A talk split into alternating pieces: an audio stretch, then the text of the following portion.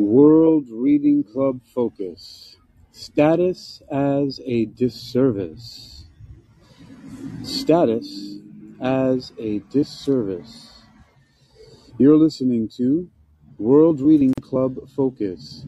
Status as a disservice.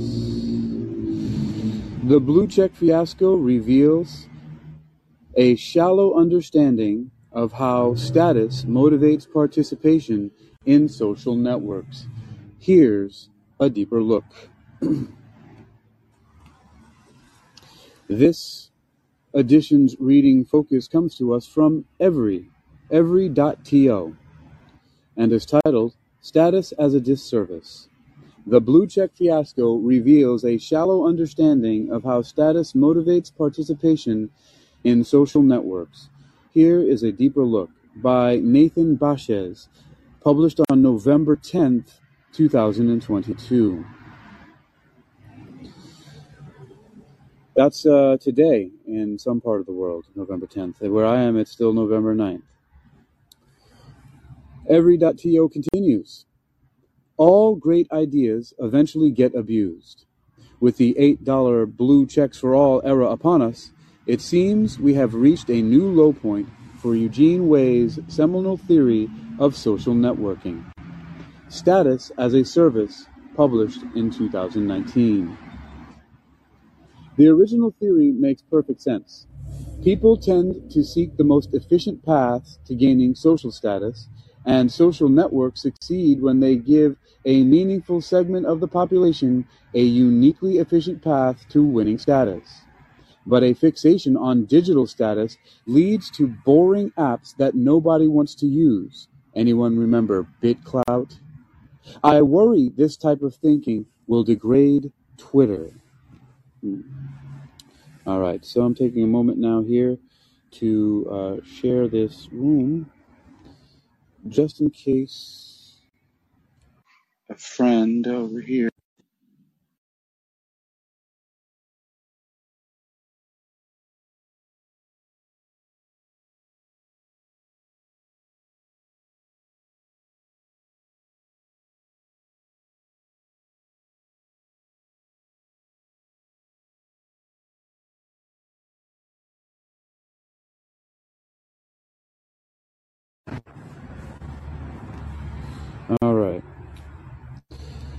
All right, here we go. That should be working. All right, every.to continues. Thankfully, there is an antidote. Instead of focusing on symbols of status, Twitter, and really anyone building a social network, should focus on helping users create things for each other that have real value entertainment, knowledge, and connection. A person's status is ultimately a function of the value they create for others. Making the symbols of status more visible without increasing value creation is like printing money without increasing the productive capacity of the economy. It feels good in the short run, but leads nowhere. We are entering a period of non transitory status symbol inflation. Twitter allowing anyone to buy a blue check makes about as much sense as Harvard allowing anyone to purchase a degree. The value proposition evaporates when anyone can get it. Predictably, some folks at Twitter realized they needed a new tier above the blue check to preserve a status hierarchy even before the $8 blue check subscription service went live. Huh.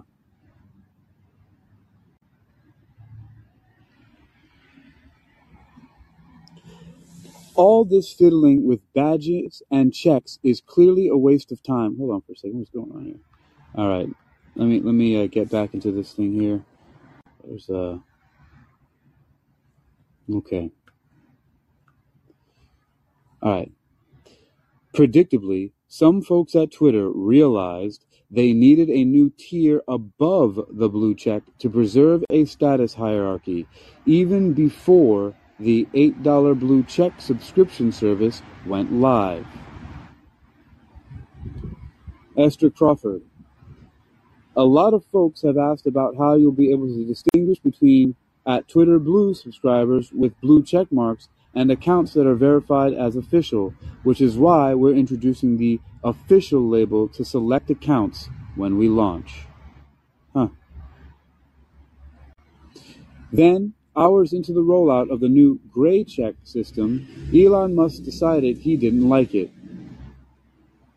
Elon Musk replying to MKBHD at MKBHD, I just killed it. Twitter support. We're not currently putting an official label on accounts, but we are aggressively going after impersonation and deception. But wait, the legacy status system lives on. If you click someone's check, you can still see if they earned it, left, or merely bought it, right. All this fiddling with badges and checks is clearly a waste of time. It degrades the value of Twitter's platform and does its users a disservice. Instead of self-defeating $8 cash grabs, Twitter should focus on deepening its users' ability to create value for each other in the form of entertainment, knowledge, and connection, and to bring more valuable creators into the network. It's the only sustainable path forward. I have to take a break here and say that I have been talking about this for the longest time, so many times on uh, breakout talks, on talks on wisdom, and here on talks on Callin.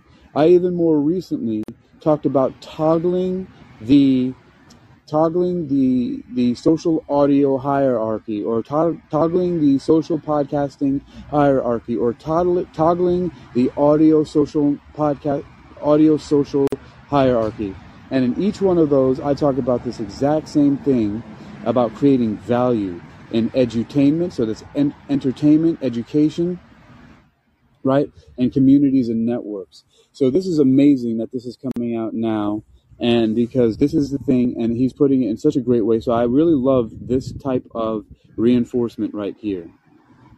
Because i and, and the example that i used several times was how uh, governments right like china for example and the united states they equally do this they look to entice to coax to bribe even if you will some of the top talents in the world that they can to come work for the united states government oh my god I gotta come out of here. I just realized you guys are closed, right? Yeah, All right. All right. Okay, so this is the thing that I was talking about in those talks. Is that so? These are ways that these uh, the, the governments choose to entice people to come through, right? Is by offering all these amazing incentives and high pay and status and even uh, citizenship. In the case of, I know China, for example, I don't know about the United States because I'm already United States citizens. With citizenship. However, this is the thing that when I was living there for four and a half years, was like a big deal. You know, everyone is looking because, uh, I mean, they give you so many great perks that a lot of people are looking to see how they could stay there permanently. Even Floor, Elizabeth Carrasco and I were attempting to figure out how we could do that because it was so uh, enticing. It was so, uh, it, it was very, very, very, uh, I don't know the word I'm looking for, but it was it was de- definitely very a very attractive proposition being out there uh, in China with the, the perks and everything that they would give uh, so easily. And you know, I now realize that it's because of this whole idea of uh, snagging the best talent in the world, because then it improves your nation's economy and all kinds of other factors that can make the your your place of of origin, your birth, your nationality, uh, you can build up um, your status and your place in the world. So that's one big uh, advantage of that. So now that I finished rustling my things together, I can continue with status as a disservice on every every.to. Okay, so here we go. So this is the, the main point that really stuck it out to me. It says Twitter should focus on deepening its users' ability to create value for each other in the form of entertainment, knowledge, and connection, and to bring more valuable creators into the network. It's the only sustainable path forward. There is no alternative. The reason most people care about Twitter is because of the people they meet, the ideas they get exposed to, and the laughs they have when discovering something amusing and strange. When we get the feeling that someone is just playing a status game, it's boring and untrustworthy. Hence, the disdain for thread boys. That being said, social status is real, and people are motivated to get it. But how does status really work? And how can social platforms sustainably harness it?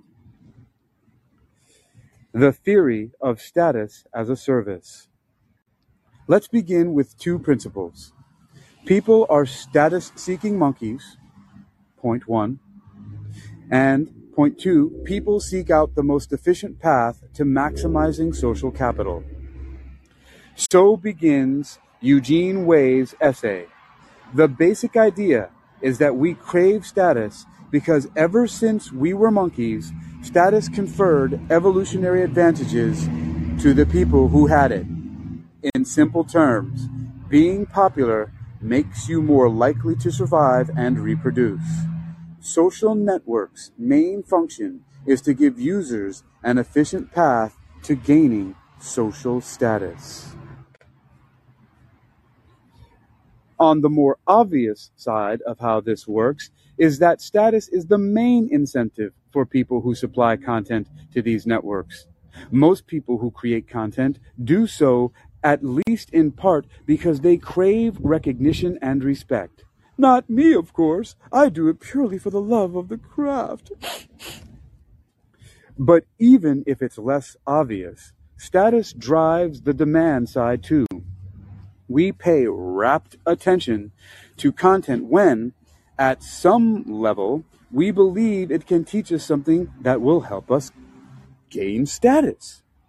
The gamer who watches tutorials, the teenager watching TikTok dances, the and the programmer reading technical documentation all feel motivated to keep going because the content they're consuming supports their personal status acquisition business model. Marshall McLuhan had a quote on this that I often return to.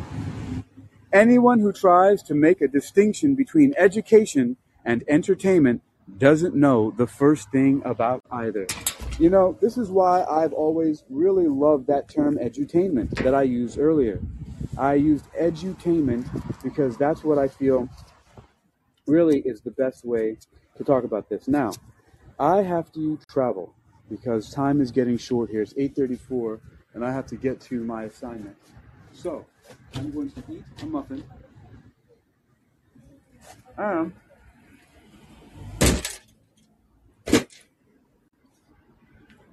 I have to fix my headphones. Oh my god. Maybe. But I do have to move from here. All right. Now let's just see. I'm gonna read this part again because this is this is quite fascinating. Uh, welcome, Charlie. So this is quite fascinating. This part right here. All right. Marshall McLuhan had a quote on this that I often return to. Anyone who tries to make a distinction between education and entertainment doesn't know the first thing about either. Dopamine, the most the most overhyped of neurotransmitters, is fundamentally about learning. It's a signal to your brain that you found something valuable in a similar similar context in the past. So, you should keep going. You can put all the badges you want on a profile, but our brains are smart. We only care about sources of real value. It doesn't matter that much if there's a check or not next to it. If the symbol stops correlating with something real, we get banner blindness. The argument isn't that the check should be protected or that it matters much today. It's instead that the actual function it plays was the original intended role, verifying that this user is who they say they are rather than conferring status. But obviously, people do want status. The question is, how is it actually gained? The evolutionary psychology of status. I'm getting into this. I'm going to be fucking late to work. All right. The evolutionary psychology of status. In 2001, a classic paper was published by Harvard professor Joseph Henrich that attempted to explain status, or, in his parlance, prestige, using evolutionary theory. People who display excellence in value domains of activity are treated with deference by other members of their group because it's rational to want to be close to that person. First, because they have the power to help you. It pays to be friends with a skilled tool maker when you need a new hand axe. And it's nice to have the ear of the wise elder when big decisions are being made. Second, it's good to have access to people with proven abilities because humans are social learners. Monkey see, monkey do. The closer you are to a good role model, the closer you can observe them, the better you can do. But it's clear that people don't just want to be high status. We also want to have genuine, non transactional relationships. We want to feel like we're part of a community that is bigger than ourselves. We want to work toward goals that matter to us alongside other people who feel the same way. With status alone, life feels empty. Admiration is not a substitute for friendship. To be clear, status and meaning are not mutually exclusive. In fact, I would argue that one is impossible without the other. Most people only achieve excellence in value domains of activity when they have some purpose beyond status. Otherwise, they would not persevere when things get hard. This might seem like a sentimental platitude, but I think it contains practical and underrated lessons for companies like Twitter. Status update. If you think of, of social media as a battle royale where everyone is trying to make their status number go up, then it would make sense to design features like this. Nikita Bier at Nikita Bier. The blue verification is a half-baked idea. While status is important to users, the feature should also incentivize deeper engagement. You should be paying to showcase your account's recent performance, i.e., likes, follows, driving you to tweet more to make the number go up. I feel comfortable picking on Nikita because his app is currently number one in the App Store, generating millions in revenue. He can take it. But I don't actually think Twitter is actually an empty status game. I think most people come back every day for some combination of three things to be connected to interesting people, to learn interesting things, and to be entertained. Hello, Vlad.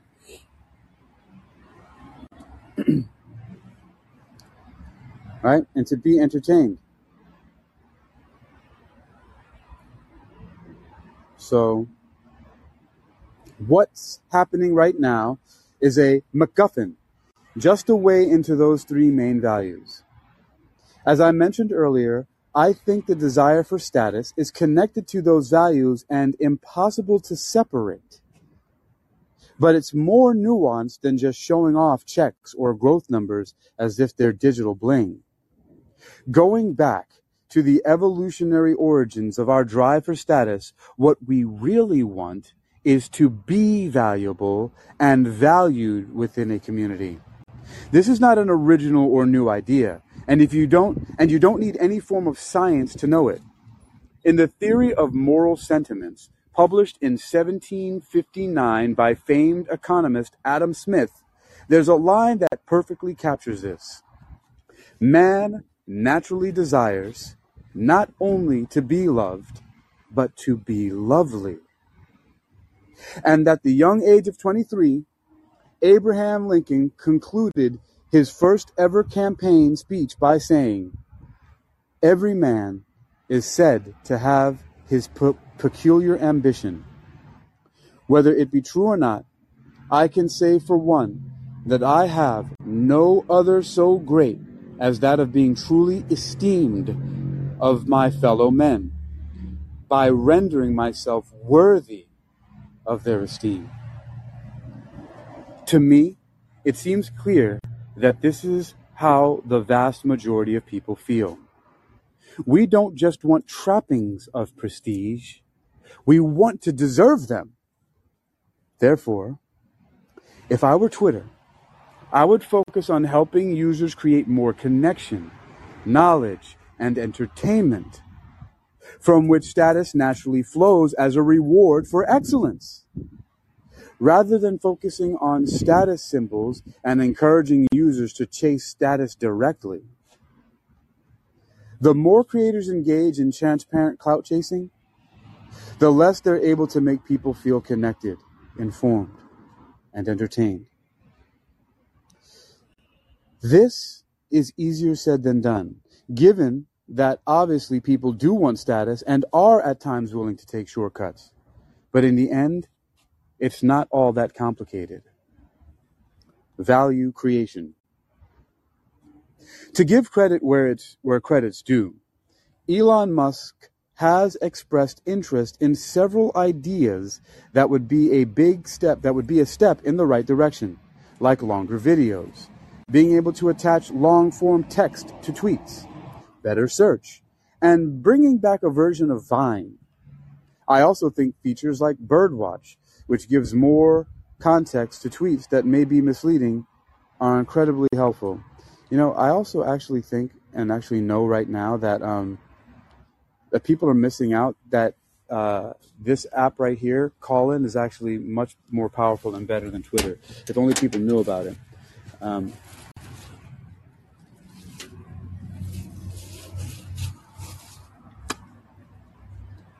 what? Oh my God. I gotta drink this coffee. I gotta get my bike. For real this time. I'm late.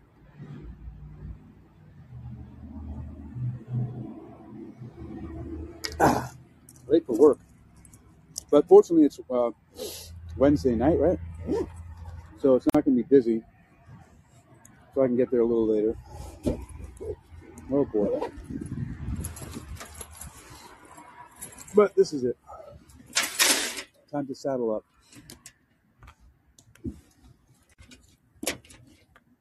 All right, let me put this on. All right, here we go.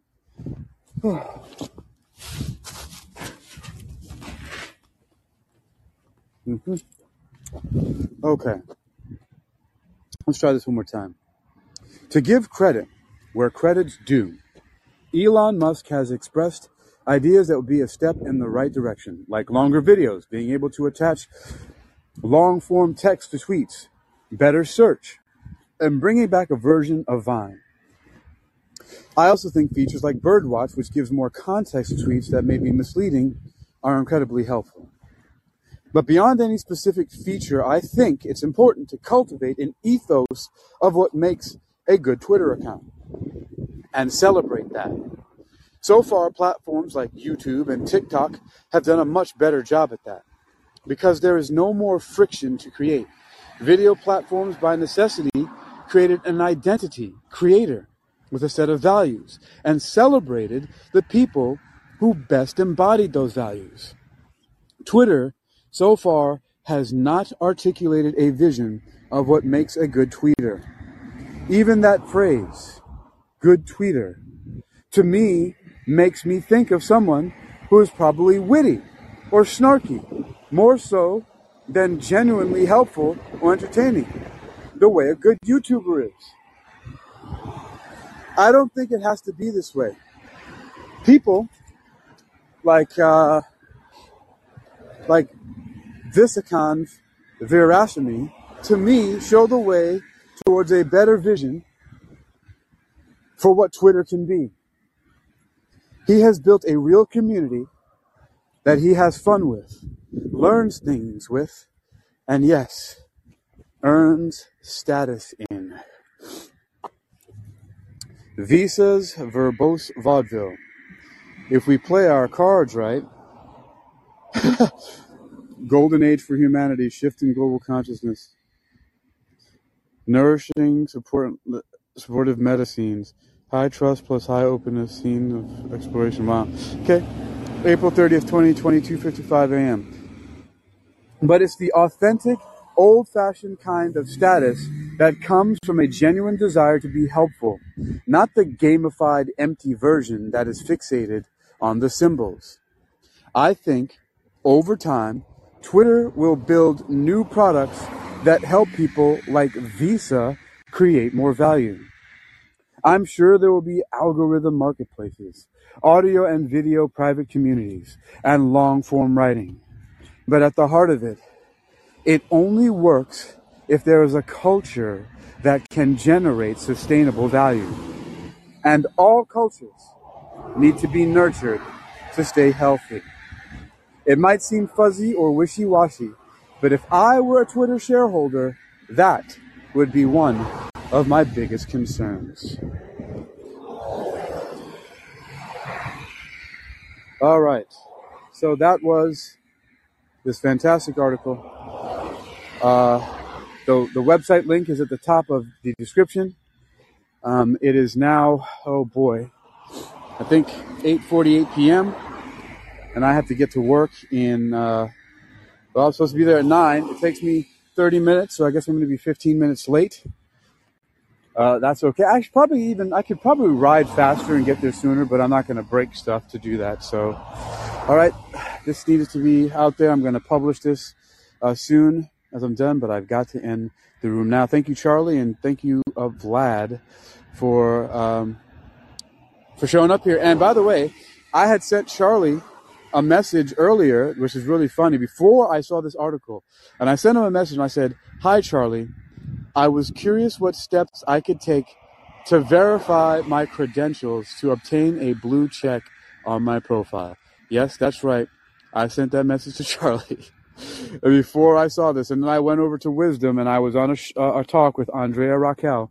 And at the end of the show, I told her I had just found this because I got kicked off of her show several times uh, by uh, some glitch or something that was going on. And as I was trying to get back on and listening to another friend of ours, Cicely Marie Goose, on there, I uh, I saw that article and decided to make it one of the readings here, as I usually like to read interesting things. But I have to go now because, as you can probably hear, there's wind blowing, and I'm on my bicycle, and this is a dangerous affair. So uh, I'm gonna stop for a moment and shut it down. All right, y'all. Uh, stay well.